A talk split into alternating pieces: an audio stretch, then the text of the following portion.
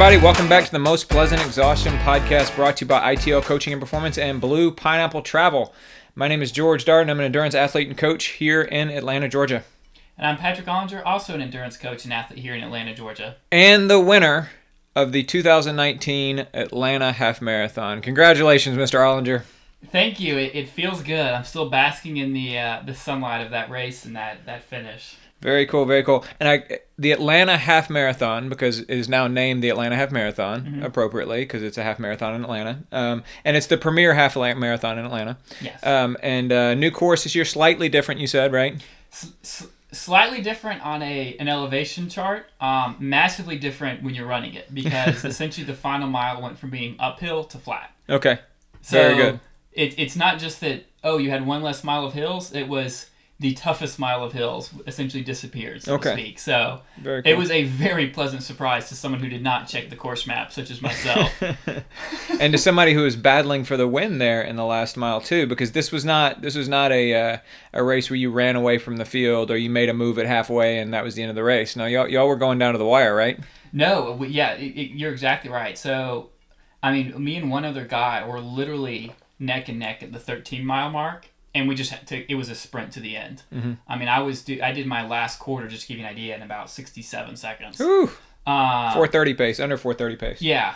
So I mean, it was not a hey, this is gonna be nice. I'm gonna throw my hands up and like point to the crowd. No, no, no, no, my Yeah. friend. Not gonna be high fiving people coming down the finishing chute. I really I didn't know I was gonna win until I crossed the line. Right on. Um, and since we were finishing with 5Kers, I had no cues to say he's close, he's not close, because Mm, right. it was just a sea of people. So I couldn't tell if I could hear someone behind me or not. But yeah, it was an incredibly exciting race. Uh, You saw me, I believe, at mile five or so, yeah. um, and I was in about seventh or eighth place. Yeah, Um, yeah. No, I when I checked the results after the race was over and saw that you won, I was fired up because yeah, when I had seen you, you were, um, you you were in like you said sixth or seventh, but you were solidly in sixth and seventh. It's not as if like you know you all were separated. You were five seconds behind the leader or something. Um, the the the leaders were on up the road. yeah, I believe I was about 20 seconds behind at the 10K mark. Yeah, Um, and I kind of made the decision like, well, this may not be my my day to win or to be top three or top five like I was hoping, but I'll just run my race and you know focus on what I can control. And then around about mile the, the eighth mile, we had a long downhill going into Virginia Highlands, and um, I just noticed I had made up a lot of distance on them without putting too much of a surge or anything. It almost kind of happened naturally, so to speak. And then I noticed I was making a lot, making up a lot of ground on any uphill that came up. And knowing that there was going to be a lot of hills in 10, 11, 12, I started to say, well, maybe I can, maybe I can catch them. And Right then on. I caught them at, at, at 10, and then t- me and two other guys broke away once we left Piedmont Park Mm-hmm. and started charging through Midtown. And that was like, it was almost like a 5K race at the end. I mean, it was, you know, we were changing leads, and it was just, everybody was kind of giving everything they had. And I, I feel like if we had run that race three times, the, the top three people, each of us would have won once. yeah. And I'm just lucky it happened on the day that I ended up crossing first because I got to say that was quite a finish. Right on. Very exciting and, and a lot of fun. Right on. It was exciting for me to, to see the result there. Very good. And uh, the you and the other two guys, the the three of y'all all went pretty fast. The um, it was it was a PR for you, wasn't it? It was. Indeed. Yeah, right on, man. Very good. A PR over uh, your PR, which was only a few months old, really. Yeah, so I, I ran a 112.30 at Athens last October, and then Mm-hmm. I ran a 112.26 in uh in this race. Right on. So- neither neither of which is a very fast course. So very cool. Mm-hmm. Very good. Um, you know, and I, I got to mention too the guy who finished second. So um, his name's Jack. Um, and he ran with us this morning. So, so Patrick and I are recording this post long run as we often do. Um, and uh, uh, Patrick, being the consummate gentleman and good sport, made friends with the guy who he was battling with there over the course of the last mile, and uh, uh, invited him to come running with us on Sunday. So we ran with him just now, and uh, found out that his 5K PR is faster than yours. Yes, Right. by a significant amount. Yeah, and so so but but you were saying, and I think this is good that um, had you known that, that probably would have gotten in your head, and you probably would have when you probably wouldn't have been able to chase him down in that last tenth, right? Um, and so I, I think that that's there's something to be said for that. A- absolutely. Like sometimes there's there's knowing too much, right? You know, had I known sure. this was a a 14 minute 5K or coming from Stanford, I mean, it doesn't exactly encourage your your your uh, willingness to take risk and to leave it all Oh, out yeah. there and to really kind of you know unleash everything you have. For sure. Um, but yeah, so it was fun meeting him and, and talking to folks at the end of the race. And I gotta say too, this race meant especially a lot to me because as we've talked about before, you know, I ran in college and then took off a lot of time, and then I started to come back after the Boston bombing, and kind of had just decided, all right, I'm just gonna be like a three hour marathon or so, which is fine. But I didn't really care to like really be competitive again and mm-hmm. run more than two or three times a week. And then and I ran Publix 2015, ran really well, and I met a guy there named Rob Richardson, who I knew mm-hmm. in high school. Yeah. Who, by the way, has aged like four months since high. He looks exactly the same as he did in high school. So like we saw each other at the finish, and I immediately recognized him because he hasn't aged at all, despite ha- having never having not seen him in ten years. Rob is a collegiate golfer Yeah, and then got into triathlon. So the people who are part of the Metro Atlanta triathlon scene probably are familiar with Rob. So, and he was the one who said, "Hey, you know, let me tell you about ITL. I want to bring you into this group, all that." So that race in 2015 was kind of a big seminal moment for me because it was a when I met Rob and started to become a bit more of a social runner instead of just making it something I did on my own. It was also when I decided, to, you know, hey, this is something I really enjoy, and I want to kind of go back into this full force again, and I want to really kind of give a Yeah. lot more of myself into this sport. That's cool. Um, and so, you know, that year I was like, all right, I'm third. This is the big local race. I grew up in Atlanta. You know, I was a part of a, a state championship team. I want to, you know, I would like to win this race eventually. And then so it's nice to be able to have have won it because I've had Right that for about four years or so. right on. And And you finished second. yeah, I fin- finished like second and third. Um, so it's nice that it worked out. Right on, man. Very good. Well, congratulations. It was exciting to to, to see. I uh, I ran it back in 2014, um, Mm-hmm. and honestly, I like my um, I like my spectator routine so much. I'm probably never going to run it again because I, I, I I get up and I go and I watch it in front of the house of a guy that I used to coach with, Okay. and and I see him about once a year, and it's there.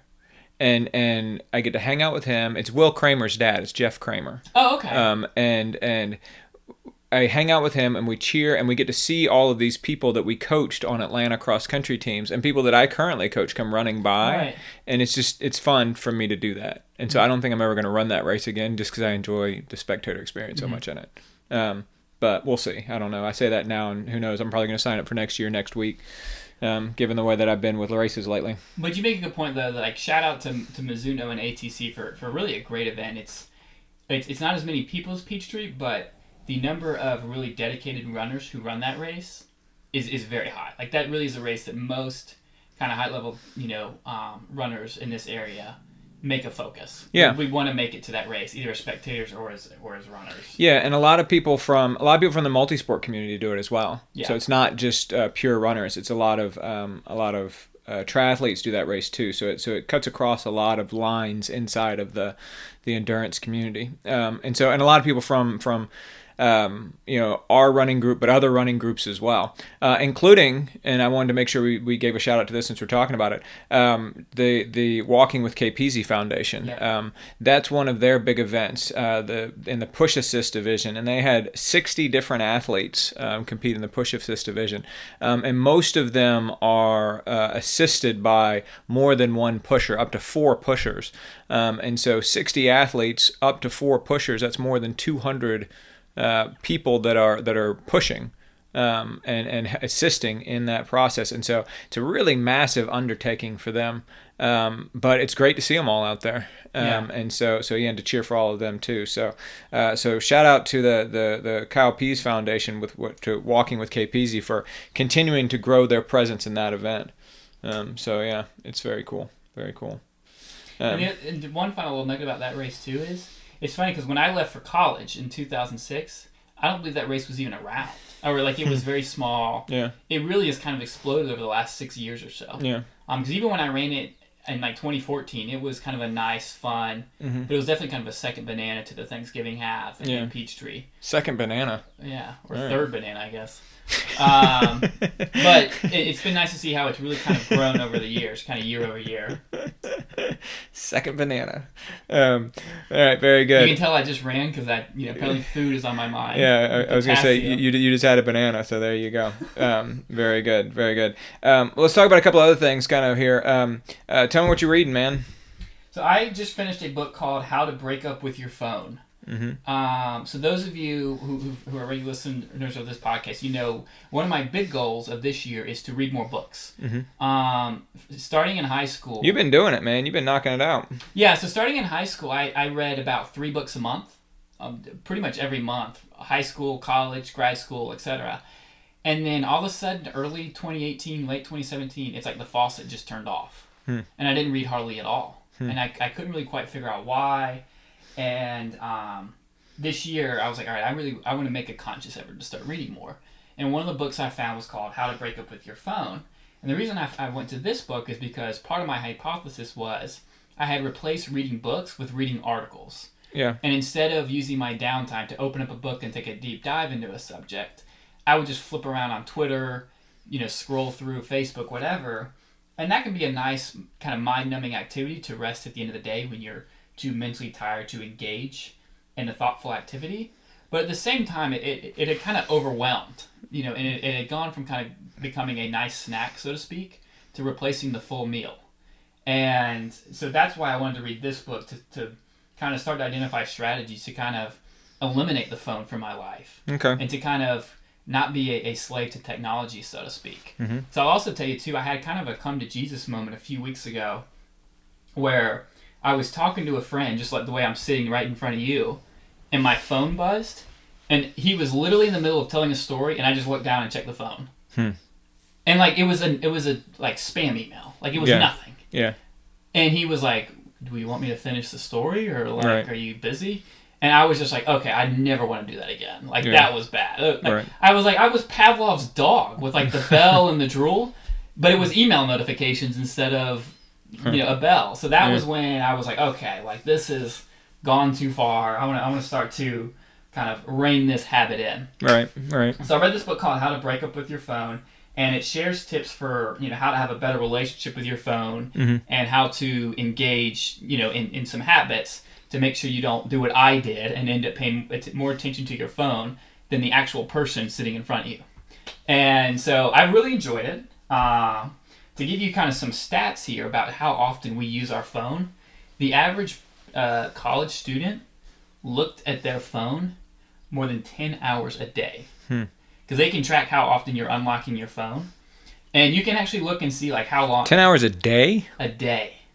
Hmm. That only leaves another like 14 hours to, you know, Sleep. sleep eat, Run. breathe. Like, I guess you can breathe while you but, but like, Have It's like- conversations with people in real life. yeah, be productive, do something. Mm. Um, and I can tell you, I looked at mine.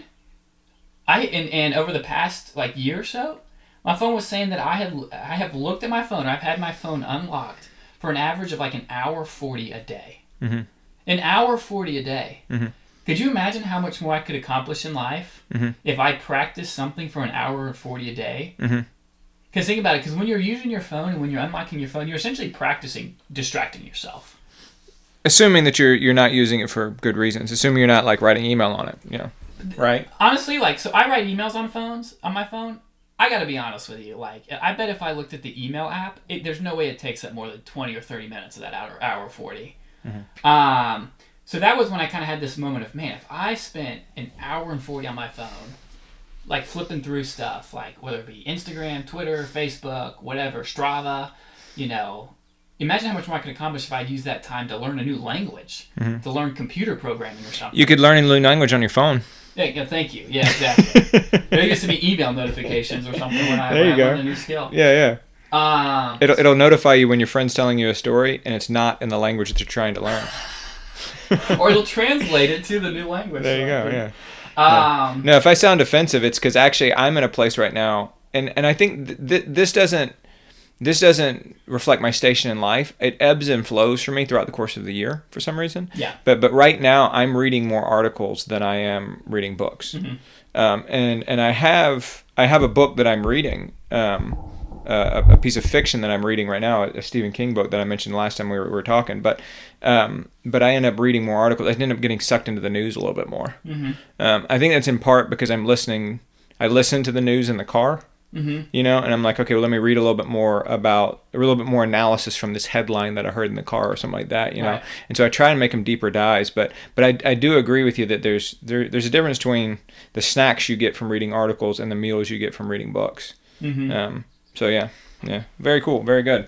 So there are a few tips that they offered, which I have adopted. I, I, I'll share it here just because some folks might find them helpful, some might not. Yeah, go ahead. But so so first of all, one thing we need to understand about our phones is every website is designed to grab your attention and keep it for as long as possible. That's how people get paid. Sure. Is by engagement and clicks. Mhm. So once you realize like this entire website you're looking at, whatever website it is, even if it's about how to prevent cancer, the people behind it are still paid based on how long you stay on their page. So their whole goal is to keep you there, so to speak.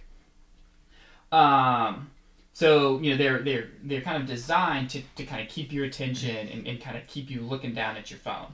So once you kind of realize that, it does help you kind of say, okay, so I don't want to fall into all the traps here. I want to just kind of take take some of the information, take the snack, so to speak, and then move right along, graze and then move right along. So some of the kind of key you know hacks or, or habits that, that this author suggested.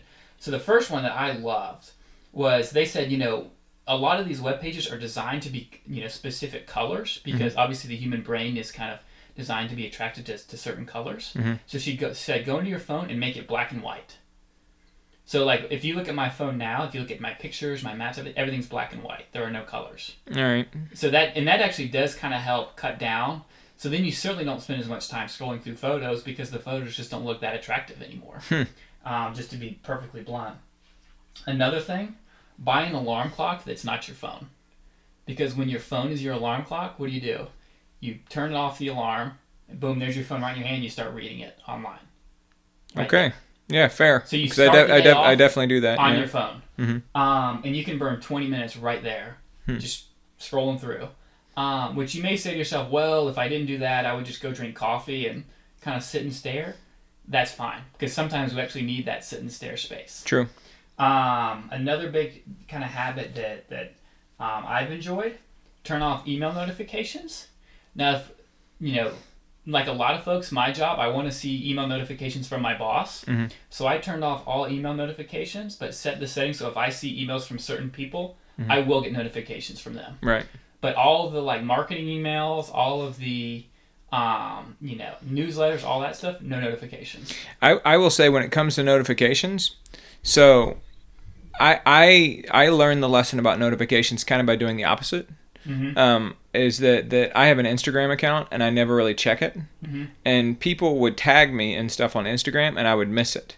Mm-hmm. And, and the only way I would find out about it is because my wife would tell me about it a week later, and then I'd look and I'd be like, "Oh, hey, thanks for the really nice mention three weeks ago on Instagram." Yeah. Um, and so, um, so I turned on notifications on Instagram, and I still don't use it that much, but I know when somebody, when somebody tags me in something, um, and that way I can go ahead and respond. And so I've kind of learned what you just said, in the opposite direction. Right. I, le- I learned how much notifications can change your behavior by turning on my notifications for Instagram. Right. Um, and and so yeah, it makes sense that that if you want to change your behavior, yeah, turn off the notifications for sure. I don't have notifications for, I don't have notifications for my email, and I have at least one athlete. I do have it for Facebook Messenger, and I have at least one a- athlete who, because of that, she writes to me on Facebook Messenger rather than writing to me on on On email. on email because she knows it's going to give me a notification and I'm going to respond more quickly, which is true. I will. mm-hmm.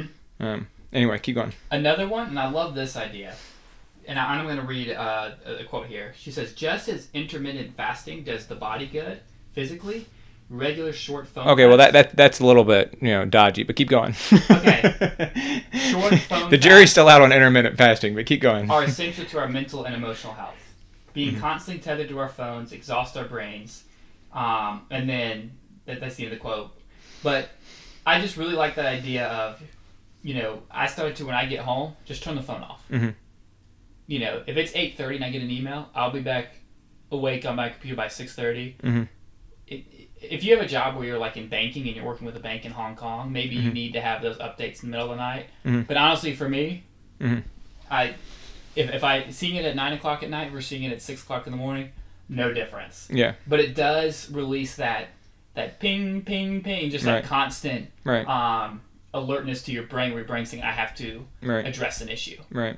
So I've really enjoyed it. Um, it really was kind of eye opening to me to realize five years ago I didn't even own a, a smartphone, and now I'm looking at it m- over an hour and a half a day. Hmm.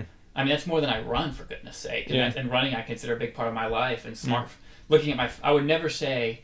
My name's Patrick. I'm a runner and I'm a smartphone grazer or looker or whatever. I'm a are. smartphone user. Um, but apparently it was just as big a part of my life as running, Yeah, that's a good point. even if I didn't mean for it to. That's a good point. Um, so I really enjoyed this book. I hope this little spill does not come off as like some finger wagging, you know, Dr. Laura's sermon or anything, because it, it certainly was more of like an awareness on my part. Yeah. Um, Well, it was you recognizing something that you need to change, and then and then figuring out a way to go about changing it, and so yeah, and, and you know, it just you know, one little tidbit too, and um, I wanted to kind of throw out there. So, you know, for those of you who are Harry Potter fans, for example, um, you know, one. The, so let me backtrack and say one of the things I, I've noticed that I have missed, you know, since kind of getting a smartphone is I remember in college I've always been someone who enjoys writing. Is I remember in college I would love to go to a coffee shop or a library and just be like, all right, I'm going to take a morning of stillness and just write. Mhm. I'll write um, something for work. I'll write a paper. I'll even write just a personal nonfiction writing, but something where I can just take time to be still and get thoughts down on paper and kind of let my imagination run wild. Mhm. I don't do that anymore because now I feel like if you go to a coffee shop with nothing but a pen and paper, people think you're a psychopath. Like, why is he not looking at a phone? Why is he not, Mhm. you know, doing something? And when I was, you know, reading this book, I had this kind of epiphany. Um, for, for folks who are Harry Potter fans, J.K. Rowling started writing that book because she was sitting on a train and was just kind of looking around the train, kind of people watching, and she saw this boy who just kind of captured her imagination. She thought was kind of had an interesting personality, and that that boy was the the inspiration for Harry Potter. Hmm. Because she just said, "Well, I wonder where he's going. Well, what if he's going to a, like a magical wizard school or something like that?" And it was kind of off to the races from there. right. But if she had done that 15 years later, she'd have been looking down at her phone, and the book may have never been written Right. you know, and that's obviously kind of an extreme example, but I do think that the point remains that um, sometimes we, you know, we need to take time to be still and to kind of have our own thoughts to ourselves. And that's an interesting point for me to consider. I was telling um, telling some people this week about uh, in my in my day job as a professor. Um, there are three things on which I am judged. Um, there's really four things, but but generally speaking, as a professor, there's three things. There's your teaching, there's your service, and there's your scholarship. Um, and my teaching is really good. My scholarship or my, my service is really good. My scholarship is lacking. Mhm. Um, and uh, I, I and scholarship means researching and writing Mm-hmm. um, and I haven't done enough writing, um, basically as as a professor, and that's something I need to really focus on. And I've said that over the course of the next two years, I really want to focus on that and and, and make that a priority. Um, and I've thought about okay, how can I actually change my life in order to make that happen? Maybe that's the way. Maybe spend less time on my phone. Maybe every time I'm like, I'm gonna check Facebook, I should instead say, I'm gonna write a paragraph. You know. So we'll see. Yeah, and writing in particular is hard for folks who have never been a writer or been in like a communications, um, you know, field or, or writing field. Mhm. What's hard about writing is you can have a whole day of just stillness where you're not doing anything but write, and you come away with one page. Right. It is not a linear process. I mean, Right. it takes time. You got to kind of beat your head against the wall. You got to let your mind wander. Yeah. Yeah. Um, and the, and so you have to invest a lot of time, and then over time you have something great. But it's not something where you can procrastinate at all. Right, right. Well, cool. Very good, man. I'm glad you shared that. Um, we won't go too deep into all the stuff I'm looking at right now, but I will just mention a couple of quick things. I read an interesting article on uh, about Mike Trout, Mhm. who's the uh, so since I am reading more articles right now. Yeah. um, so I'm in that place right now, just just in that part of the year. I imagine the latter part of the year I'll probably be reading more books. But uh, I read an interesting article about Mike Trout, who's considered to be the greatest currently playing baseball player. Is that Correct. fair to say? Yes. Um, yeah, he, he's led the uh, led the, the major leagues in uh, WAR. Um, uh, uh, so wins, above, replacement. players. Yeah, Yeah. yeah. He's he's he's led that for the past four or five years, and then he recently signed a pretty major contract for. Four hundred thirty million dollars or something like that. Um, and so, so yeah, um, got a lot of attention for that. But essentially, what it was arguing was um, that yeah, that's a lot of money, but it's actually not what he's worth. He's actually worth more than that. Um, and so if you look at it from an objective place, it's like, wow, this guy plays baseball, and we're going to pay him forty-five million dollars a year. Um, it's like, yeah, okay, from an objective place, that's kind of mind blowing. Um, but if you look at how good he is compared to everybody else, how good he is to people historically, um, and then how much he's contributing to the overall Major League Baseball, Correct. it's actually it's actually not really a whole whole lot. Um, and I, I heard a similar argument about LeBron James on the Freakonomics podcast. I think I might have mentioned that a oh few gosh, weeks ago. LeBron James is Um, half of what he's worth. Yeah, and the, so LeBron James actually has a similar size contract as Mike Trout. Yeah. Um, you know, he's making forty-five million dollars a year or something like that. Um, and if you actually were to consider, okay, what about LeBron? The, what if you give LeBron James the share of money in the NBA that he's probably responsible for? Is he responsible for say ten percent of the money that they make? Well, if, they, if, he's, if he's responsible for ten percent of the money they make, he should literally have twice as high a salary. Yeah. Um, and and of course that's dodgy to, to make that assertion um, to say exactly what that's going to be. NBA. That doesn't even Yeah. include what he provides to Nike. Right, right. Yeah. And so, so yeah, I mean, and, and so I just think it's sort of an interesting thing when you're when you're thinking about salaries. And we're going to circle back around to salaries here in just a minute. When we talk about the U.S. women's soccer team. And Um, real quick there too, a, a a big part of that is the player's salary is published, so that offers the team a Hmm. lot of leverage to be like, well, the fans don't make this much, Yeah, but the owner's salary is not Yeah. published. yeah, right. Well, and, that, and that's one thing. or the owner's take-home pay is not yeah, published. and, and that's one thing that, that this article kind of argued as well is that a lot of the exactly what you're just saying is that a lot of the the um, a lot of the talk around it is always surrounded on well he's making so much more than the fans and it's like okay if you paid him 200 million dollars rather than 430 million dollars it's not like the fans would have 200 million dollars more that money wouldn't go to the fans that money would go to the owner right.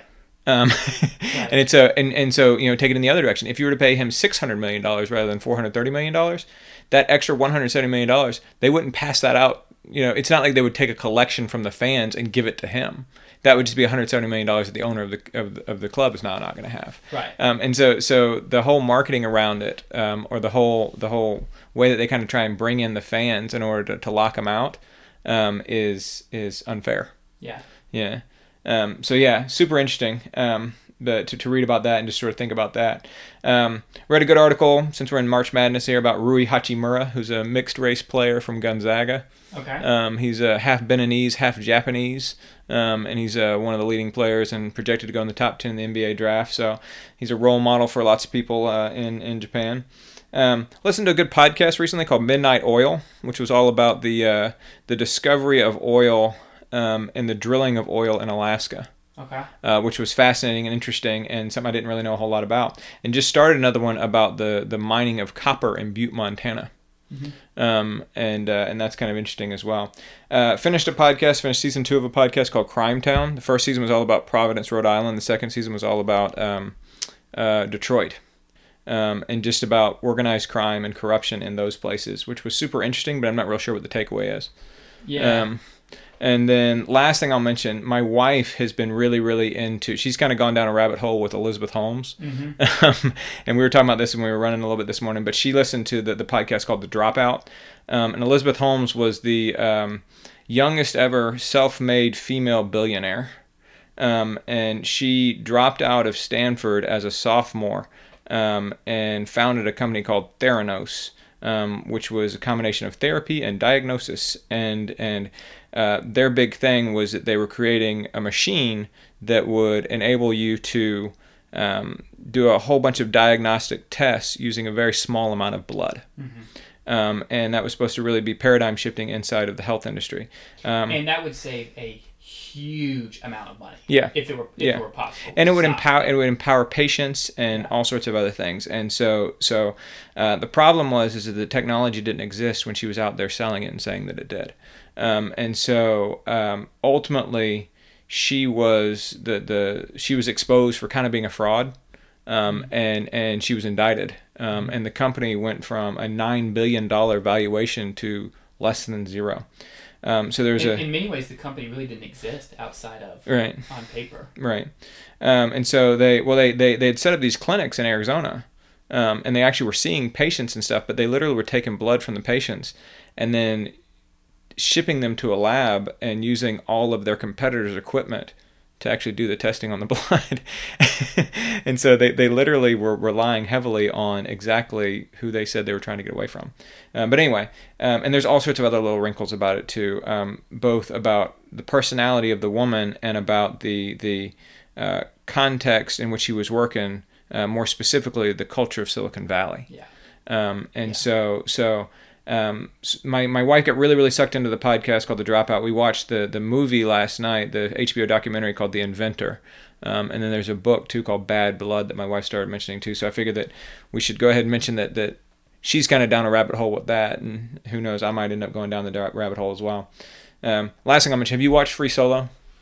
Oh yeah. Mhm. Okay, I, we watched it last weekend. Okay, so Um, we watched it like two weeks ago or so. Yeah, yeah. If you haven't seen Free Solo, it's a fascinating uh, movie about Alex. What's his last name? Hun Hun something. I, I don't recall. but- Okay, yeah, I should know, and I'll totally look it up and mention it here in just a few minutes. But he um, is a is a free climber, um, and he uh, dreamed of free climbing El Capitan, which is this uh, massive rock face in uh, Yosemite National Park. Um, in California, which a lot of people climb and camp and all that sort of thing, um, but he wanted to free climb it, which means no ropes um, and it's all about his attempt to do that and about free climbing at large. Uh, it won the Academy Award for, for Best Picture last year, uh, for not Best Picture, Best Documentary, um, and uh, it was fascinating. It was good, and he's an interesting character. Um, Uh, so, yeah, he was. So I, I I also kind of backtrack too. So when I first watched the documentary, I had never heard of free climbing, Mhm. and it literally took me 20 minutes. They kept saying, Yeah. "No, they're going to climb up, climb up this giant, like it's not even really a mountain; it's just a giant rock. yeah, Like he's he is, uh, what perpendicular to the ground the entire time. Yeah. There's, it's not like he's running up a hill. He's like hanging on Yeah. by a fingernail yeah. There's a couple places where I'm like, wait, what? for like six or seven hours. Yeah, you see, And you see him, pra- you see him practicing with ropes, and you're like, okay, you can barely do that with ropes. How are you going to do that without ropes? Yeah. Yeah. And just to clarify too, because I could not believe this was an actual thing.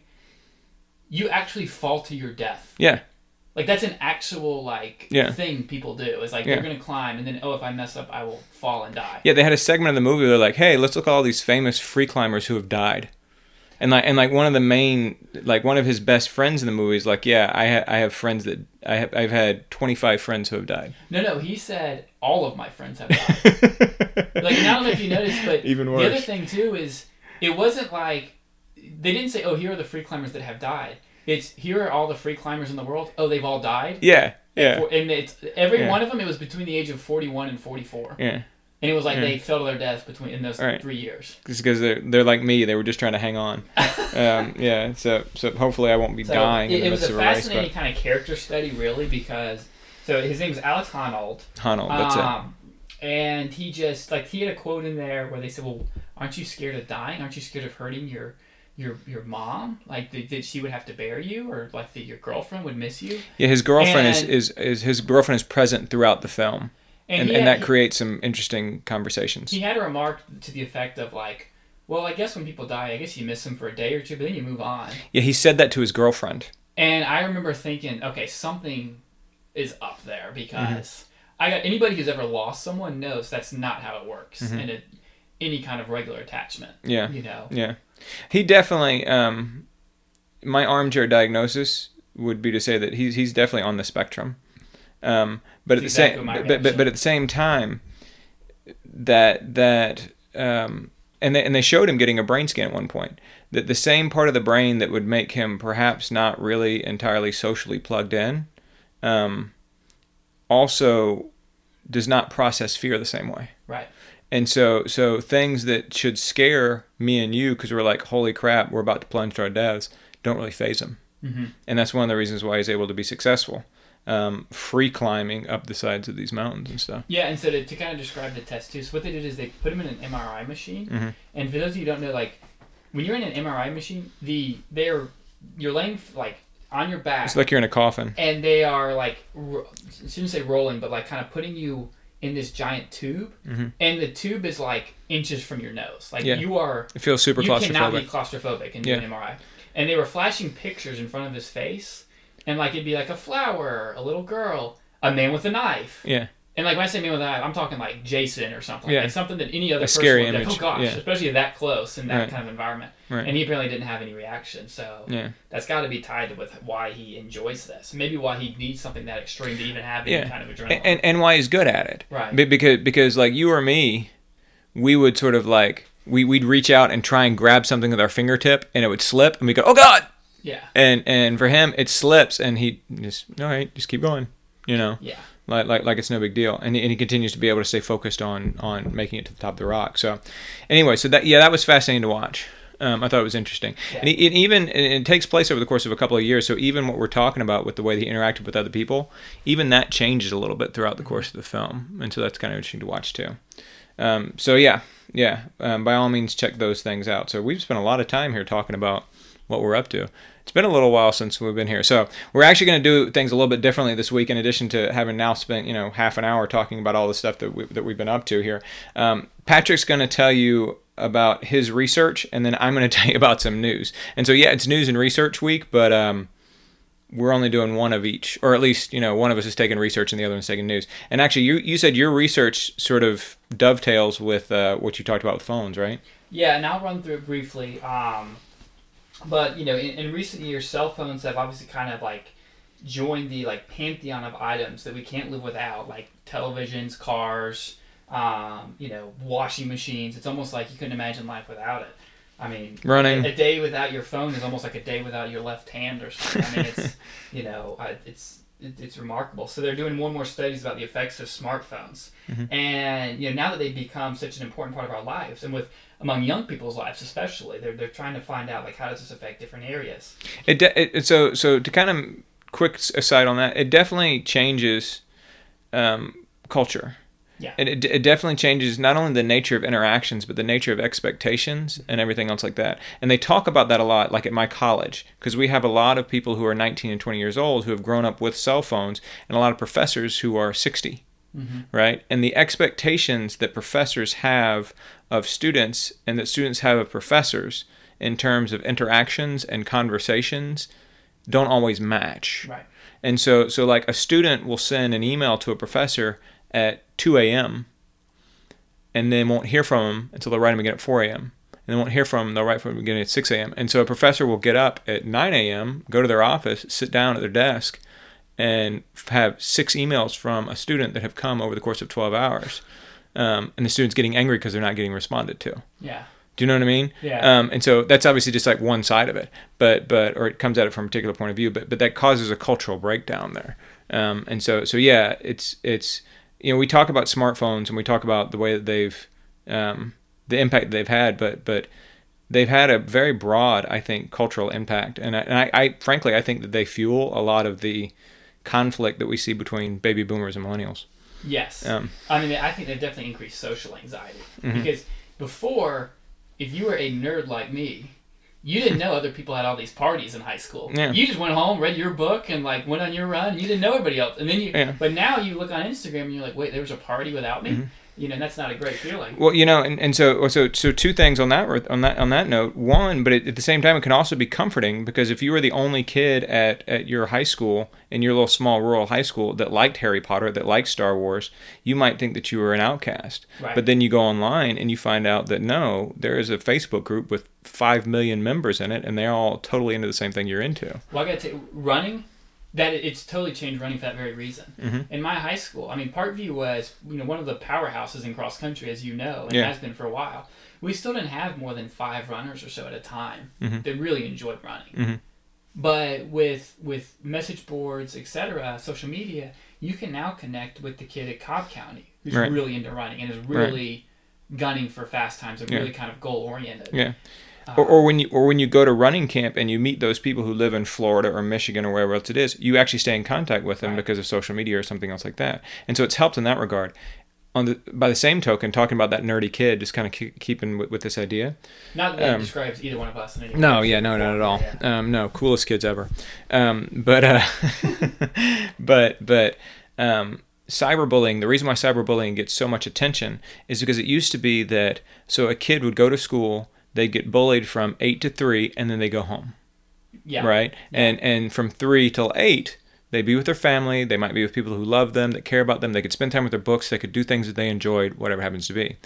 With now, with the advent of the internet and, and certainly with the advent of social media, a kid gets bullied from eight to three. They go home, they log on, they get bullied from three to eight. And probably more merciful. Yeah, yeah, yeah. Because because people have because people have a wall there, right? Um, and so so the reason why cyberbullying gets so much attention inside of um, inside of of, of circles, um, educational circles, is because it, it it doesn't just ratchet up the bullying a little bit. It literally makes it into like a child cannot escape it. Right. Um, Yeah, my mom's a teacher. She said the same thing a few years ago. yeah, yeah. It's tragic. Anyway, Um, anyway. So so that was a huge digression. Keep going. So the point is, we this is I mean this is a whole new technology that is changing our lives. It's rewiring our brains. I talked about that I have become Pavlov's dog, Mhm. and we we have to almost wait for the you know the effects to happen and then study them and figure out how to Hmm. you know engage in habits to to reverse them to some degree. You know, me being one of them. Like I said, I didn't even have a phone five years ago. So, so first of all, this study, um, I, I was flipping through about four or five different ones, so my summary is a bit long. But um, so, according to new research, smartphones may turn out to have a substantial downside with regards to fitness and, exercise. Hmm. Essentially, they they found a correlation when looking at college students that showed the more you you looked at your phone, the less fitness and exercise you engaged in.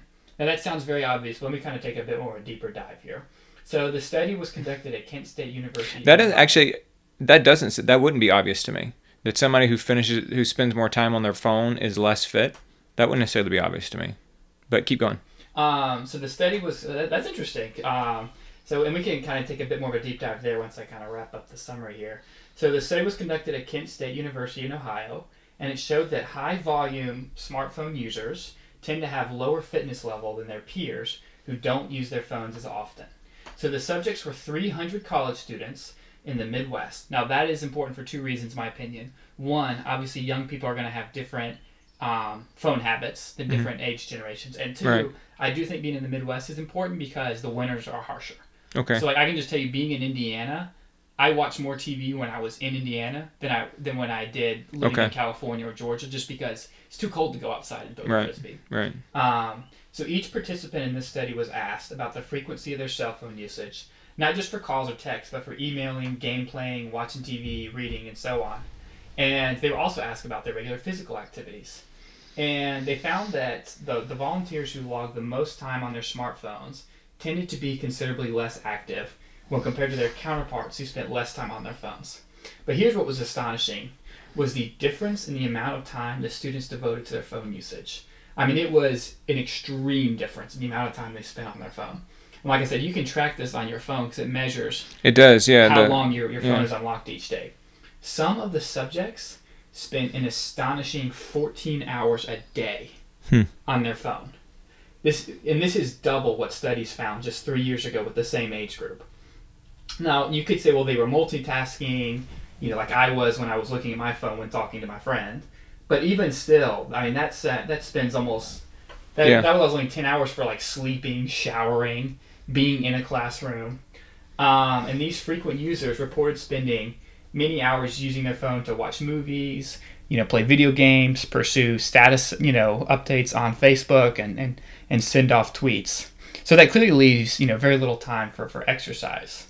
But it does kind of open the question of kind of you know is this a chicken or egg phenomena, so to speak, in terms of do people who live a sedentary lifestyle then spend it on their phones, Right. or does the phone encourage a sedentary lifestyle and it's hard to break out of that habit Right. you know or, or, or causes something more um, so you know i just thought this was kind of an interesting contrast the, the students who reported the least smartphone usage which was still close to about 90 minutes a day um, were the ones who did actually set aside time for for their day to work out and to kind of get in there um, get in their workout. So you know it, it, it does start to kind of open up this idea of you know I, I notice in my own life. I constantly say oh i'm too busy right? I'm too busy for this. I'm too busy for that. But then when i look at my phone i see i spent 90 minutes on my phone today. Could i really be too busy to to call my mom? You know what i mean? Yeah. or to to do something like that. So i just thought this was kind of an interesting introduction or kind of gateway um, study to look at you know how the phones are indeed affecting us in, or affecting us in other areas. Yeah. It, I mean, it circles back around to what we were talking about at the outset, or when you were talking about the book that you've been reading lately. To okay, what are you doing?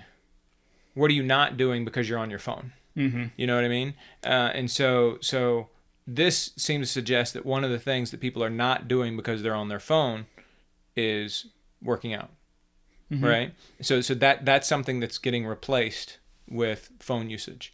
You know what I mean? I, I think it would be interesting to see um, a, a study with a little bit more of a historical bent, but I don't know that you can do it necessarily because smartphones are new. Right. Um, but what? How much did people look at their smartphones in 1980? yeah, yeah, when yeah when there are no smart, but but you know it's it's but but you know you you, you often often hear the question Brent brought up that you know how many millions of questions a, a year does Google get asked? Right. People- And so prior to Google, who did we ask those questions to? right. Were those questions simply not asked, um, which is what Google would say, Yeah. um, or or is it that we would ask that to other people, um, to teachers, to parents, to to community leaders, and stuff like that? And if it's the latter, then okay, that's problematic. That we're no longer having those sorts of of really kind of deep, meaningful interactions around like sharing information and um, passing on to the next generation.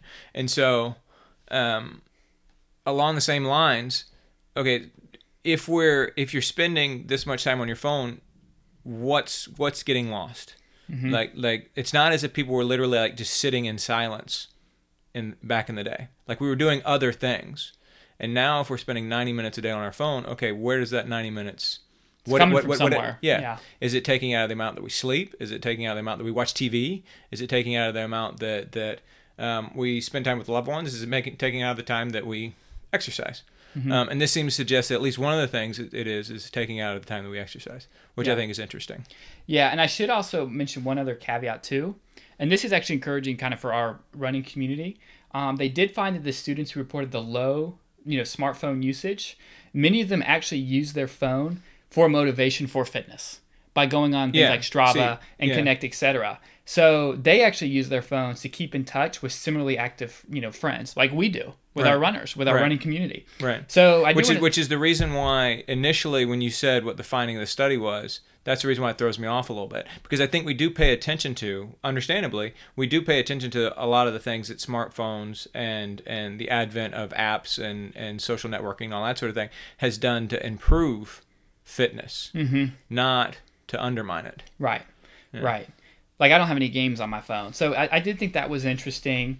And it does kind of make it does kind of provide a bit more nuance, you know.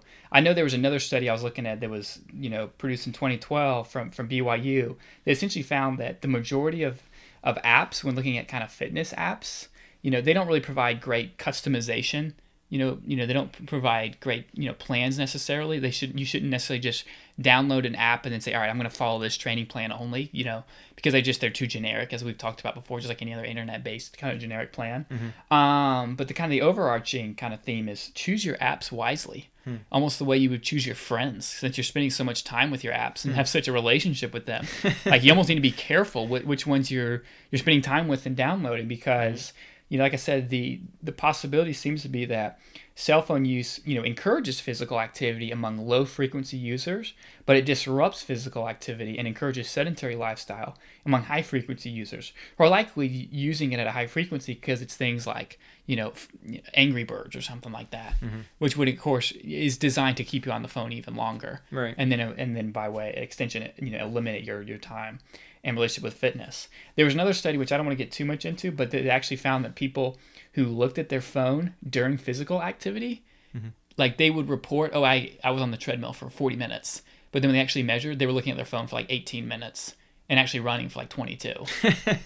um, so it just kind of it does go to show where like it kind of it can create that idea of, "Oh, I've worked for an hour on email," when really you've put in 30 minutes of time on email and 30 minutes of Oh, time your scrolling through. So I see your point. So, so, so, yeah, you- you're actually inferring from this study that says that that we tend to use our phones in less productive ways than we we think we do. correct. That's an excellent. That's an or should I say that that temptation is always there. I don't want to Yeah. like swing a hammer and say everyone does it that way, but Yeah. that study found. Now that study too was was you know obviously looking at the more high frequency phone users. Mm-hmm. If you're looking at your phone during exercise, I would imagine you're in the higher frequency you know category. Maybe I don't know. I don't know. Yeah. So that that's interesting though to consider. Okay, so if you are actually using it while you're see, to me, I always feel like if I have my phone with me when I'm when I'm riding on the bike inside, I'll keep on riding while I look at my phone. Yeah. so the idea that you're actually stopping, yeah, that, that, that that's the striking part about that. But, but- but, but, I, but I do think it's interesting that the inference that you made that that suggests that okay, we think we might be using it productively, and in fact, we're just using it counterproductively. Right. Right. And, and I should say too, you know, we talk about how you and I, you know, we came of age as runners before like GPS watches, and so that affects how Mm-hmm. Yeah. we write our training plans. Yeah. Like we we learn The way that we approach runs and workouts and stuff. Right. I think the same could be said for you can stay engaged in your workout because you've been doing this for so many years Right. that a phone's not going to distract you and, and make you stop pedaling. Mm-hmm. You, I mean, you've pedaled on a bike for so many hours in your life that it's you know second nature. Right. Same with me for running. But I, I think you know people who maybe are new to that, you know, they get pinged on their phone. It's it's very tempting or easy to just stop and you know Mm-hmm. look down or something. Interesting. Interesting. Very good. Interesting research. So, are, are we getting ready to, to, to spend the next few weeks going down a rabbit hole with Patrick and phones, like we did with Patrick and sleep? I don't think so. I- Asking asking for a friend. I think this is yeah right. I think this is more part of the just overarching, uh, you know, um, approach to how can I better let myself recover mentally. Yeah. You know, Yeah. one Yeah, of them is sleep. for One sure. of them is cut off the phone. Yeah. Um, Right on. know. Right on. All right, so let's talk about a little bit of news. Let's talk, um, and so there's a couple of pieces of news that we kind of need to circle back around with and, and just kind of update everybody on. So, um, one is to talk about Yomif Kejelcha and uh, the indoor mile world record. So you'll recall a few weeks ago, uh, a couple months ago, it might have been, uh, we talked about this Ethiopian runner who runs for the Nike Oregon Project named Yomif Kejelcha, and he missed the world indoor record by 0.01 seconds, um, which is literally about three uh, three inches if you were to convert that to a distance, uh, and it's about one thirtieth of the amount of time that takes to blink your eye. Um, and so he was pretty upset about that, understandably, sure. Um, I mean, had he just not had a haircut, he'd have made it. right? Sounds like Something. nothing. And he actually paced it really, really poorly. He went out too fast, Mm-hmm. um, and so there was kind of so, some some stuff there. But anyway, um, uh, March third was the charm for him. He actually went out in Boston, and uh, 21 years old, he ends up uh, beating the world indoor mile record um, by actually a pretty significant margin. He beat it by 1.44 seconds. Um, the former record by Hicham El Guerrouj was 348.45, uh, and the new world record holder Yomif Kejelcha ran 347.01, uh, which is a really impressive time here. Um, it's actually the fastest mile that anybody has run, period um, since 2007. So the fastest run mile that anybody's done in 12 years. Um, and we should also mention in that same race, uh, the guy who finished second was a guy named Johnny Gregorek from the United States. Uh, he ran 349.98, um, which is also the sixth fastest ever, and it was the number two uh, in United States history, uh, the second fastest ever time by an American indoors in the mile two. Um, and so it was the first time that indoor mile had ever produced two th- sub 350s in the same race. So, uh, so shout out to Yomif Kejelcha uh, for getting his world record, and then um, also sort of honorable mention there to Johnny Gregorek, which I feel stupid saying honorable mention for somebody who ran a 349 mile, but um, gosh. yeah, um, but uh, but but yeah, so some pretty incredible uh, uh, performances there on March 3rd. Um, we should also mention Kemoy Campbell. Um, you all will recall that Kemoy Campbell was the Jamaican distance runner who uh, a few weeks ago was pacing at the Millrose Games. He was place, pacing the 3,000 meters, and he went through about the 2,000 meter mark and just kind of stepped off the inside of the track and collapsed. Um, and he had some heart issues. He essentially had a heart attack. He went into cardiac arrest, and they had to um, defibrillate him and bring him back there on the side of the track. And then he went into intensive care for a little while. Um, so he's uh, he. We talked about him a little bit because he has shined a light on uh, the insurance issues related around a lot of professional athletes. Now he's Jamaican national. He was running as a pacemaker, an employed pacemaker at a American track meet. Um, and he didn't have health insurance. Now he's a sponsored runner. He's sponsored by Reebok, but yet he didn't have health insurance. As you can imagine, 27 year old has a heart attack, has to go into intensive care. His medical bills are staggering. Um, uh, and so, uh, come to find out, USATF doesn't insure him at that meet, even though he was at that track meet, because he's not a member of the United States. He's not a citizen of the United States and not a member of USATF's governing um, body. Um, uh, he uh, does not have insurance through his employer Reebok because he's basically a 1099 employee. Yep. Um, and uh, and so he was effectively running without health insurance. Uh, Reebok has donated fifty thousand dollars to try and help defray some of those costs, but uh, given how much, um, given how high medical costs are, that's you know kind of a drop in the bucket here. Um, but anyway, uh, he spoke to the press this week and he said, uh, "When I woke up, it was Monday morning, two days after the race, and I was in the hospital. I didn't know where I was and how I got there. It was scary to know I missed almost a whole two days and couldn't recall what had happened." Um, they actually unquote his his um, his doctors actually said that, that he effectively had died on the side of the track um, and had to be brought back from the brink from from the flat line there. Um, most strikingly though, and I'd be interested to hear what you have to say about this, Patrick. Though he said, "quote In my mind, I should be back on the track. Doctors say I should take some time off and then do some tests. Then maybe I can start slowly and build back up." Unquote. I'm kind of struck by that. I mean, he, so so he had he had to have heart surgery, and they they um, they implanted an internal defibrillator, um, which is uh, not an uncommon thing for people that have, have heart issues. They have not been able to figure out what caused his heart attack. They haven't actually said, okay, you had this issue and this is what happened. They don't know why it actually happened. Um, but he's talking about getting back on the track and resuming his run his, his running career. Mm-hmm. I, I I don't know what to say about that. I don't know if that's dedication or delusion. Yeah, or, Like- or, or just or just not knowing what else he can do with his life. Oh You know? gosh, that's even sadder. Yeah, I don't Um, know why that didn't come to my mind. Yeah. So, I, I yeah, to me it's it's that feels sad, um, and maybe I'm being a jerk about it. I don't know, but uh, and maybe I'm being a naysayer. Um, but but something about that really strikes me as sad. So by all means, folks, reach out to us and let us know. it, it almost reminds you of sometimes you'll see this you'll see this more with um like football players Mhm. Where they're used to to persevering through injuries Yeah. you know and, Yeah. and i mean every nfl player has The opening scene of Jerry Maguire. well yeah or i was going to see the friday night lights scene where he tries to play with the torn Yeah. mcl because he just Yeah, doesn't yeah, know know that what the doctor's trying to tell him like Right. dude you can't you can't do this um and you see it a lot where so they when they do get that deep debilitating injury a lot of them don't quite understand what's happening like no this is going to haunt you for the rest of your life Yeah. and like uh, if I had been told, hey, like we'd use a defibrillator you at a race, I'd be like, all right, I think my running career is gonna be Right. done for a little while.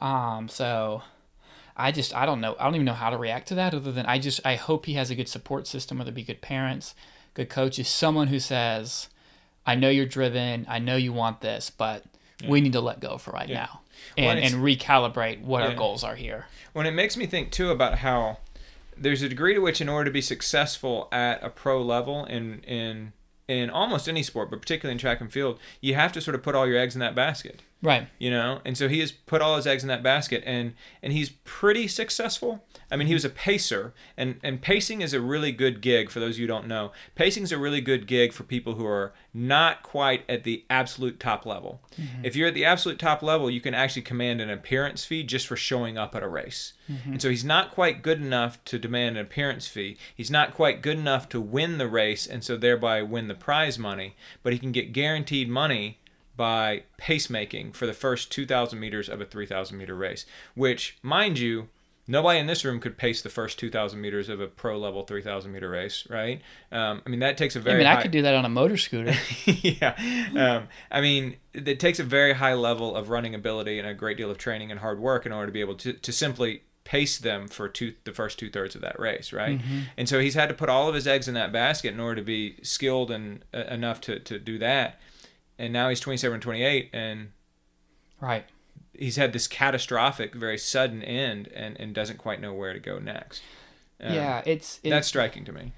Yeah, the I, I gotta tell you the the Olympics a lot of times are not quite as heroic as I thought as a child, Hmm. if that makes sense. Because We're gonna be talking about the Olympics a little bit more in a minute. Keep going. um, you know, to be a a, a truly world class athlete, you have to give yourself over to a pursuit and pursue and, and pursue it in a way where you put family aside, you put friends aside, you put monetary gain aside, you know, economic security aside, and it really requires athletes to kind of endure a great amount of you know deprivation and discomfort to actualize their goals and to and, kind of and and you have to you have to put your health aside. oh yeah And I mean, and so so I think that we we have this this notion of Olympic athletes and high level athletes as being like the epitome of health, Right. and they're like the healthiest people. They're not. They're not. They're actually they're the fastest people, but they're not the healthiest people. You know, the trainer at Georgia Tech used to say this is the fittest group of, of injured and sick people I've ever known. right. Um, because you're basically sacrificing your body for the sake of going faster, Right. not getting really, really, really fit. Right. That's that's that's actually a mindset in myself I've had, I've had to work on as I've continued to age as a runner. That's right. And I'll tell you a quote I heard from um, an NFL scout. And I know NFL is different, so I apologize for kind of mixing up apples and oranges. But there was a, a great lineman from, I believe, Mississippi, and he like just tore up his knee. He was great as a freshman, mm. sophomore year, was like a top five recruit in the whole nation, tore mm. up his knee in college. And so at the NFL combine, you know, someone asked him and they said, by him, I mean the scout, you know, well, if we just get him healthy, he'll be great again. And the scout said, I've been in the NFL for 30 years. Let me tell you, no one enters the NFL and leaves healthier than when they started. Right. It just doesn't have like Right. it's you start as a rookie and you only get more and more unhealthy and more and more injured. Right. Um, and there is some level. I don't think it's quite to the same degree, obviously, in running, but it does kind of highlight your point where we, we sometimes don't realize just how much they're sacrificing and just how truly injured they are Right. Right. um, underneath kind of the, the surface. For sure. For sure. And then the other part too is when you when you pursue that, you know, passion or that avenue so forcefully, it doesn't allow you to grow other areas of life. right. You have to cut off. You have to essentially prune your tree to a point where, I mean, there's a reason why a lot of athlete interviews are very dull, because their life is dull. I mean, if you've read the Once a Runner, Well, Nicole DiMercurio talked about how Yeah. she, she's living this essentially mon- monastic life right. in Blowing Rock, North Carolina. Yeah. you don't have time to learn like computer programming on the side or Mm-hmm. something like you don't have time to pursue kind of side interest um, so that's kind of the the sad part. I didn't, I didn't even think of that um, you know that that aspect. But you know David Foster Wallace was a great writer in the 90s you know one of the kind of the America America's kind of top fiction writer. And he was a big time tennis player as a kid. Mm-hmm. I think I think he was like ranked in the top 100 or so in high school. And then he decided that's it. I, I can't do these like eight hour practices by myself with a trainer. Mm-hmm. You know, I want to I want to pursue writing. Mm-hmm. And he wrote, he said, you know, the elite athlete is really like a chi- chill, child's world. You only ha- you have a certain amount of rules. You're told when to go to sleep, when to wake up. You have very, you have prescribed meals, and it's really kind of quite small and limited. Hmm. And I thought that was a very interesting comparison because where Yeah. where most of us continue to expand our world and we go off to college and we read new books, we meet new people from other cities. To, to many great athletes, they never get that chance to expand Right. in their 20s or kind of engage in that self expansion years. Yeah. So, anyways, I probably went on a bit of a tangent, but I, I think it's okay because, and I, and I think, and I didn't expect necessarily to be kind of going down this path uh, with this conversation, but I think that that Kemoy Campbell as an entry point continues to to shine light on things that we need to be thinking about. right, Um, you know, first it was the insurance thing, and and that's that's legit. We should still be thinking about that and trying to to uh, fill those holes. But another one is you know the life of a professional athlete um, and and what it takes, and yeah, um, makes me you know happy maybe that I didn't follow that route. you know. Uh, all right. So speaking of professional athletes, the third thing to talk about, um, to circle back around to something we talked about a couple of years ago, um, and something that I shared on my personal Facebook page, is that on uh, on International Women's Day, uh, March eighth, um, the U.S. women's soccer team filed suit um, against USA Soccer or against the United States Soccer Association. Um, and uh, they said that they were being paid less than the men teams, in some cases earning just 38% of the pay per game that men actually get. Um, and this is despite the fact that in recent years, the women's team has generated more profits and revenue for the U.S. Soccer Federation. They've earned larger viewing audiences. Uh, they've played more games than the men's team. Um, in addition, the women have also won three World Cup titles and four Olympic gold medals. Um, and of course, this uh, this this is coming just three months before they defend their World Cup title at the 2019 tournament in France. After the men last year didn't even qualify for the World Cup, mm-hmm. and yet here you have women getting paid 38% per game what the men get paid. Um, and so it's it's it's striking on a variety of, of levels, not the least of which is just the bald hypocrisy and, and inequality of it.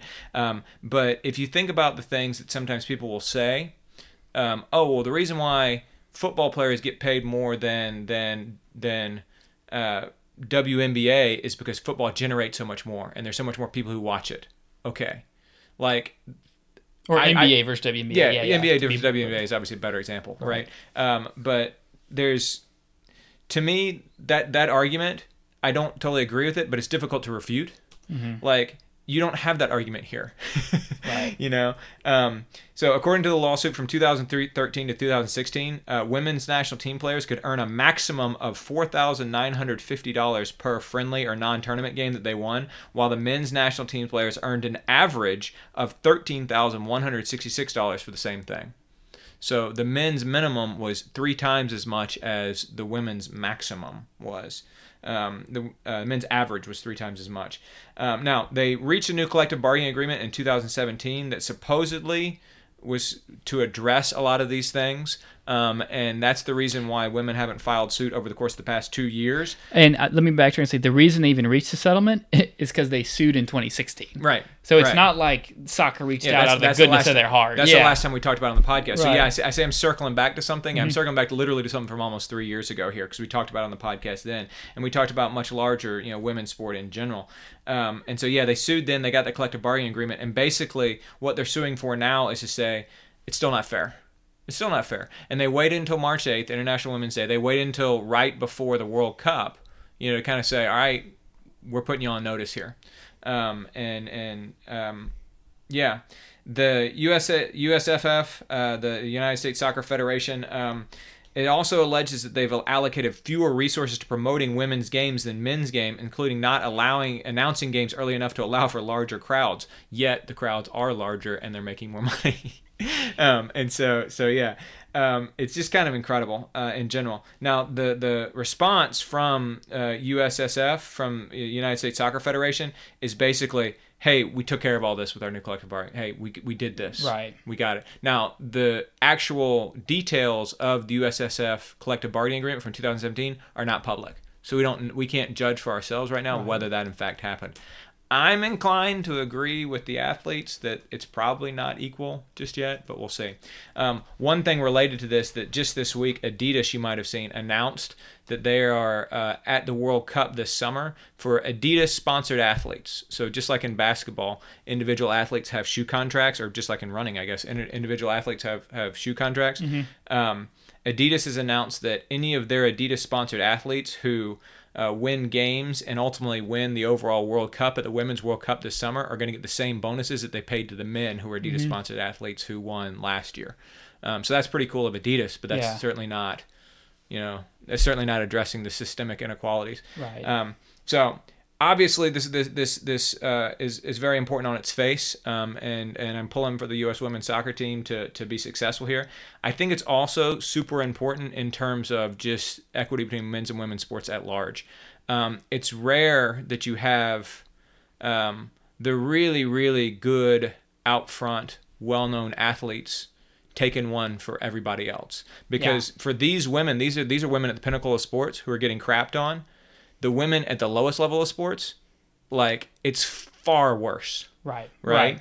Um, and so, so for them to kind of be out there and taking the charge and, and, and fighting for equity at the highest level, that ultimately, ideally, hopefully, will will if it works out, will will lead to equity at the lower levels as well. So, pulling for them on that, and I appreciate them taking one for the much larger team, if you will. And in, in all sports, the only like if LeBron James doesn't stand up and say, "Hey, we're not signing this collective bargaining agreement," Right. He's the only one with leverage. I mean, there you know, so for the stars And, to and people like LeBron James tend not to because they have so little to lose. He's like, hey, I'm making 430 million dollars, so I'm going to do that. right. Yeah. So kudos to to these athletes who are kind of taking a stand for other people in their sport. I mean, that that really does.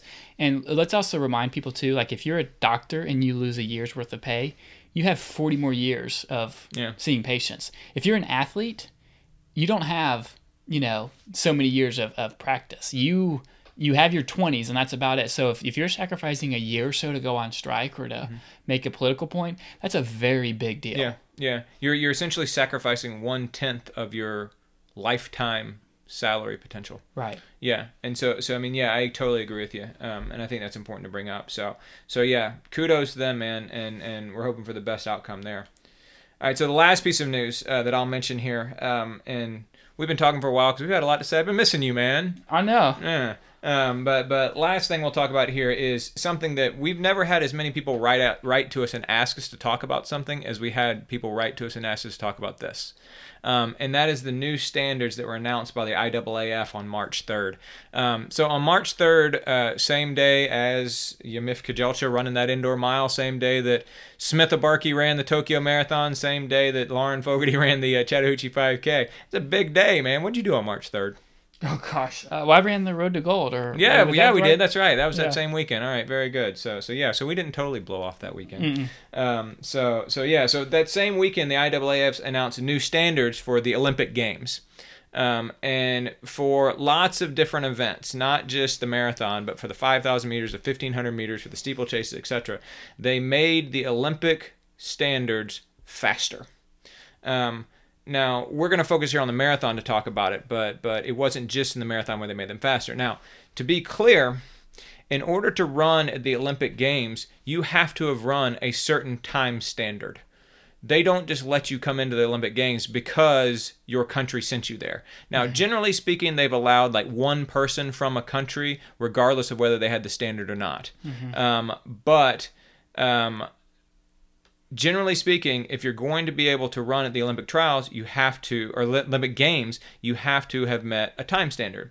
Um, and so, to give you an example, the men's time standard in 2016 for the Rio Games in the marathon was two hours and 19 minutes. And so, if you wanted to run in the Olympic Games, you had to first be sent by your country, um, and then you had to also have run 219.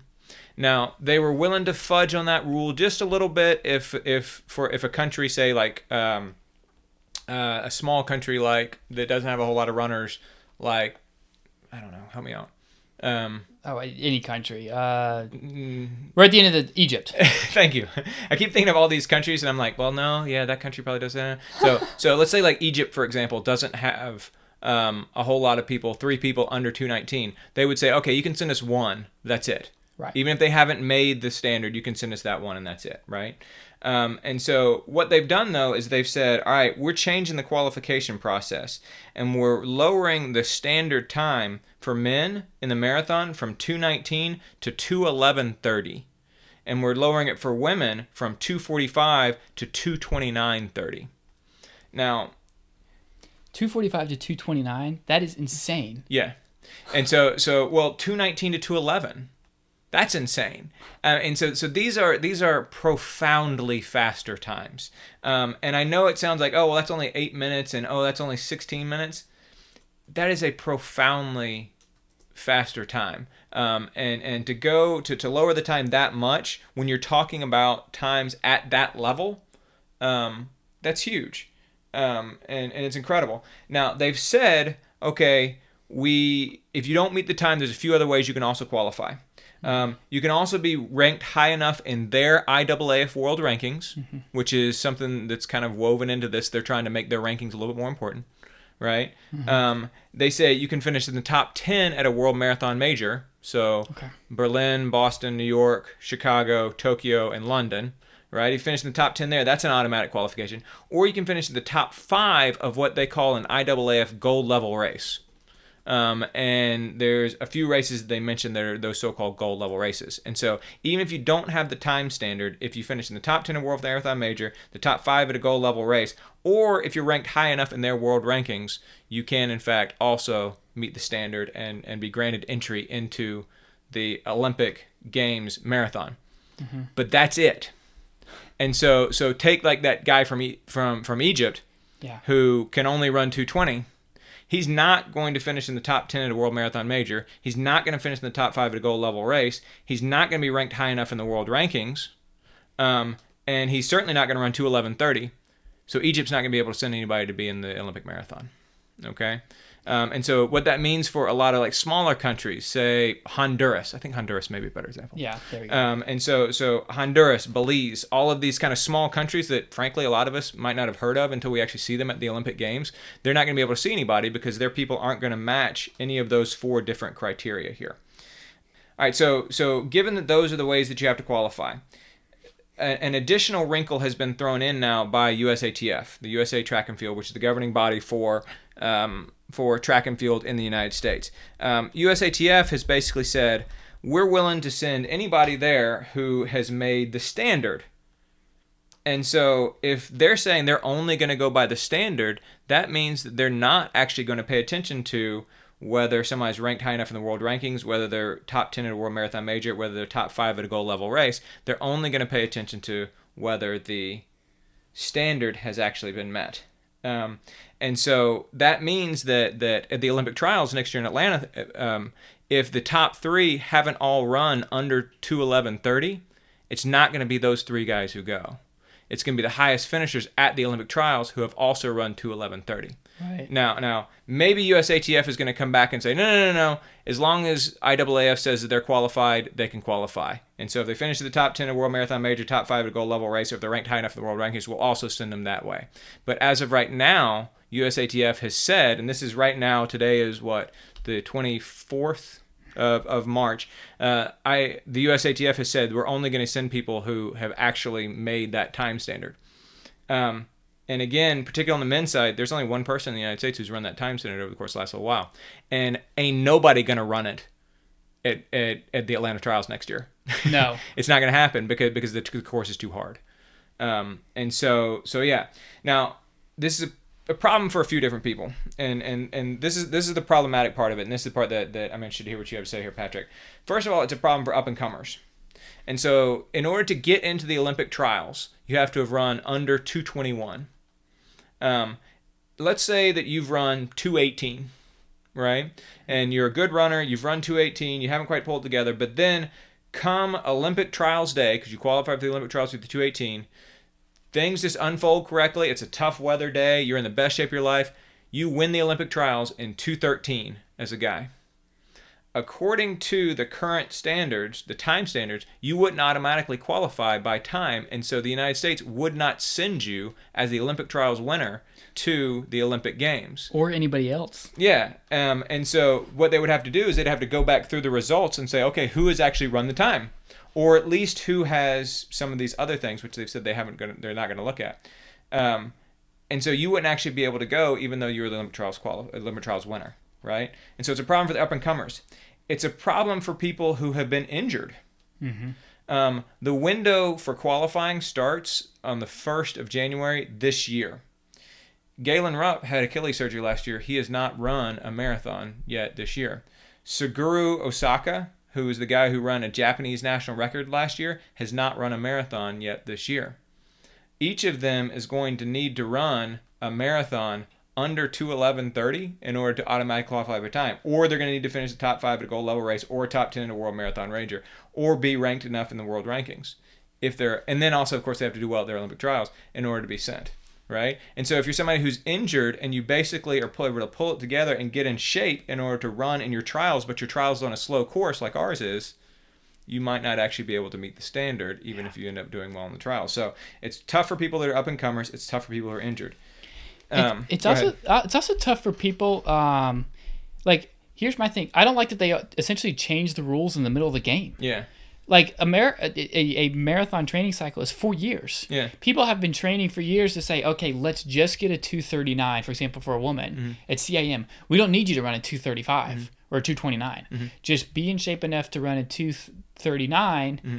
get in there, and then we'll we'll get we'll take it from there. Right. It's just like in other sports, you know, once the the players have made once the team has made the playoffs, you don't play your starters the final game or two. You mm-hmm. rest them. yeah. And I feel like that, that you know, and that's just gamesmanship. That's just knowing the rules of the game. Why burn yourself out before the, the, the gold medal or the playoff tournament even starts? Right.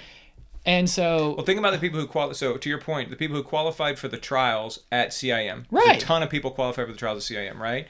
And so the people who were pretty fast, but maybe not 229.30 fast, but pretty fast. Say, say a woman who ran 230. what about Bridget uh, ATC? What's what's her last name? I, it's totally blanking now. But she ran like a two thirty one or something Okay, like so, so that. so take her. She's run 231, right? She trains in the Atlanta roads. She's not planning to run any marathons this year because she's entirely focused on on what's going, you know, in, in preparing for the Atlanta Games, and is hoping for things to unfold in such a way come Olympic trials day that that she would be able to finish in the top three. right? Under what the USATF is saying as of today, if she finished in the top three and did not run under 229.30 at the Olympic trials, she would not make the team. They would not send her to Tokyo for the Olympic Games. Um, now, if now the USATF could change that, and they could say, no, no, no. Well, well, we're going to go by what the IAAF says, and she's ranked high enough in the world rankings, and so therefore she can now go. Um, they could change that, but but as of right now, it's not sure whether that's actually going to happen. Or Bridget could go out and she could finish the top ten at the World Marathon Majors, or the top five at a goal level race. But that's hard. Yeah. You know, that's hard to do. Um, and it's not like top five Americans there; it's top five overall there. And so she's competing against all the East Africans and and uh, a pretty deep race there.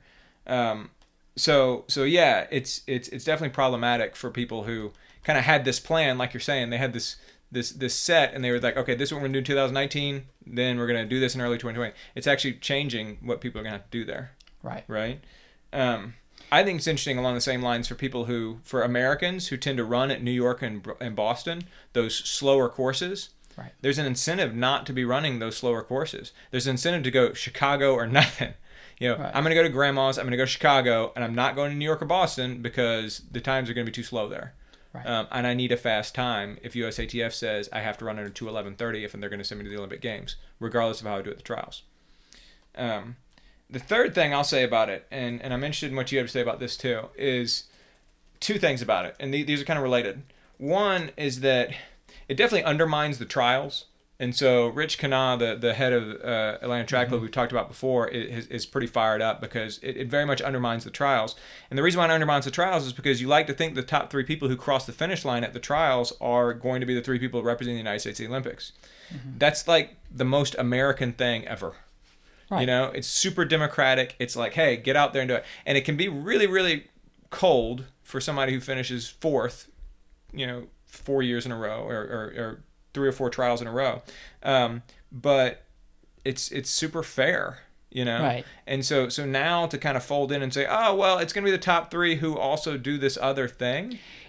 That, that that to me feels very un-American and very undemocratic, and it does indeed undermine the trials. and very unsportsmanlike. Like it, it feels very bureaucratic. Like, Yeah. oh, did you meet? Or like it almost feels like an insurance where it's like, well, you didn't meet these parameters, so we won't cover you. You know, it almost feels like that. Well, yeah, and, and as you- opposed and- to like and sport. You say, and you say bureaucratic. To me, it makes it feel like so. With them saying, "Oh, we have to be high in our rankings," and and you have to you have to do well at a world marathon major or one of our gold level designated races. To me, that feels bureaucratic too, and that feels very insidery as well. yeah, Do you know what I'm saying? You have to do well at these certain races. Um, uh, that to me feels very insidery too. Um, but yeah, I interrupt you. What were we saying? But yeah, and I mean the whole point of sport. I think Roger Bannister said something like, "The point of sport isn't to be wrapped up in a blanket on a cold weather day." you know, I, I, I'm butchering the quote, but his point was, you know, even if it's cold, even if it's raining, even if it's you know classic British weather, you still got to get out there and do it.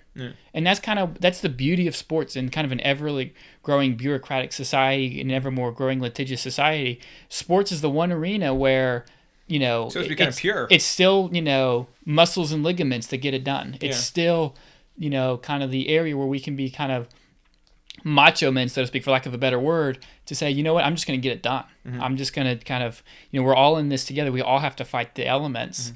And this kind of, you know, old school toughness still holds value in this arena. Yeah.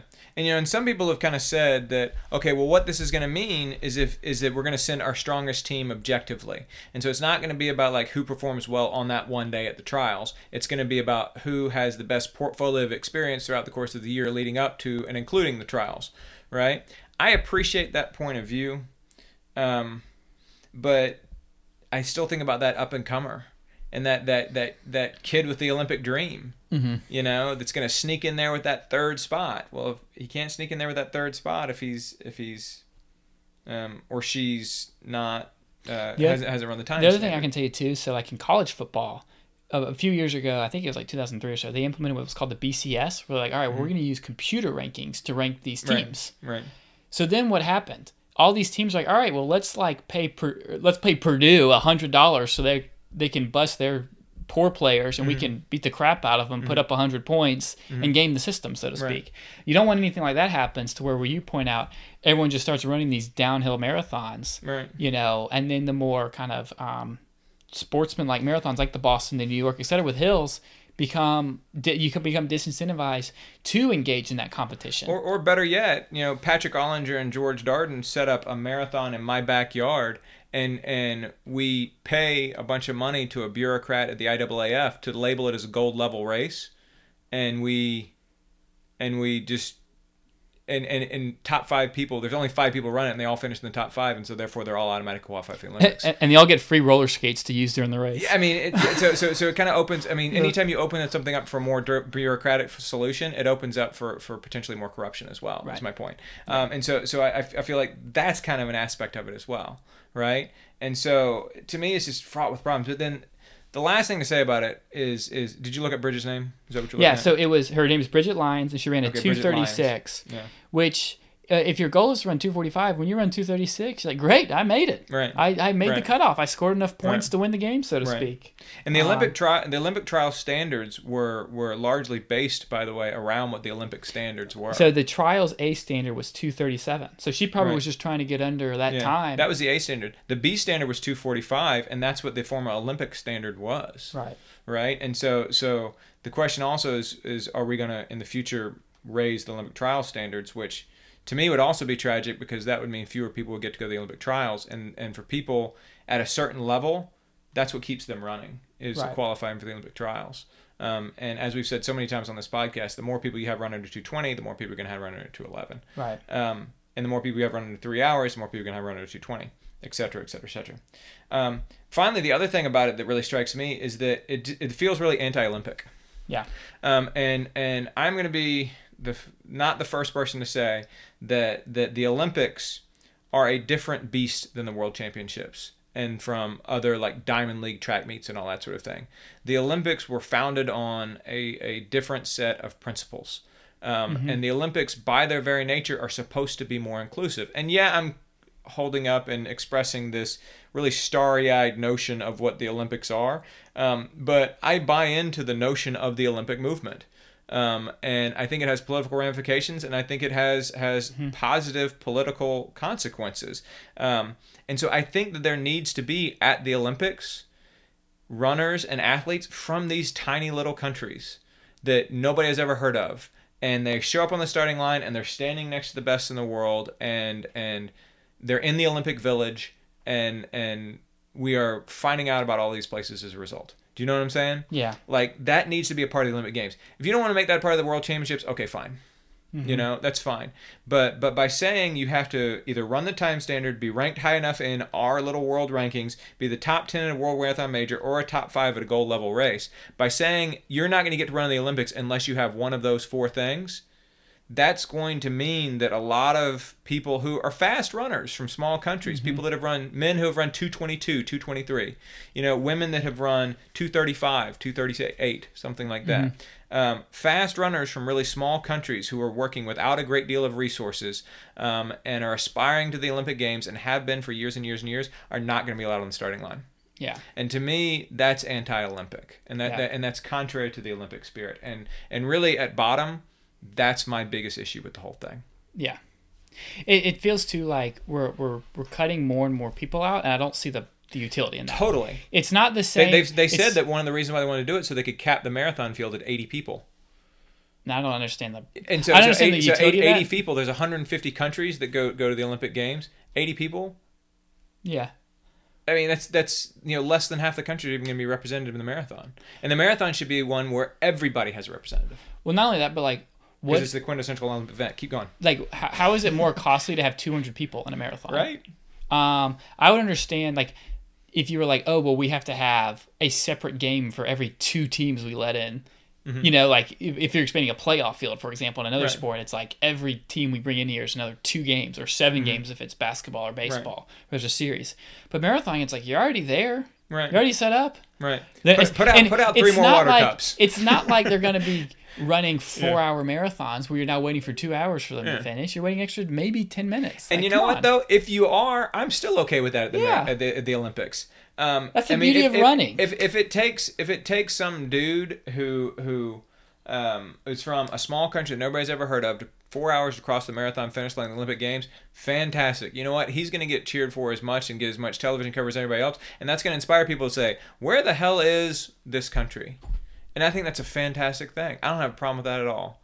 Um, again, the World Championships, I could see why he was like, yeah, I can't come to the World Championships. Okay, fine, I get that. Can't come to a Diamond League track meet. Okay, fine, I'm okay with that. It's the Olympic Games. It's supposed to be honoring the pursuit. It's supposed to be honoring the athlete and the and the, the universality of sport. Mm-hmm. Um, and for me to say that, oh yeah, certain people can't come um, because because they're not the absolute best on the planet coming, yeah, I'm not okay with that. Yeah. To me, that's that's you know the glory, the the the Olympic idea of the glory is not in winning but in participating. This literally flips that on its head. The glory becomes about about winning, and we're not going to have any mere participants. All right, I had a lot to say about that, but I knew I would. Um, and uh, and like I said, more people reached out to us about this particular topic than have ever have at any other time at the uh, the the most pleasant exhaustion podcast lifetime. So if you disagree with this, or by all means, if you agree with us, drop us a line. George at itlcoaching.com, Patrick at itlcoaching.com, pleasant podcast at gmail.com. Reach out to us on Facebook, reach out to us on Twitter, um, and let us know what you think. Yeah, we love these conversations. So to keep them coming, we didn't want to hit every point when we, we talked about it online because, or you know, on the podcast because it is a nuanced discussion and and there's you know, things we miss. Yeah, there, there, there is this is there. There's a lot of different angles to take on this. So by all means, if, if you're interested in this, please continue to reach out. And you know, I love having these conversations offline. Right on, Patrick. 90 minutes in, it's been fun, man. We'll talk to everybody next time. AKA how much time I'll be spending on my phone today. See, now we know. Rather than spending time on the phone, we spent time with the Most Pleasant Exhaustion podcast. Thanks for listening, everybody.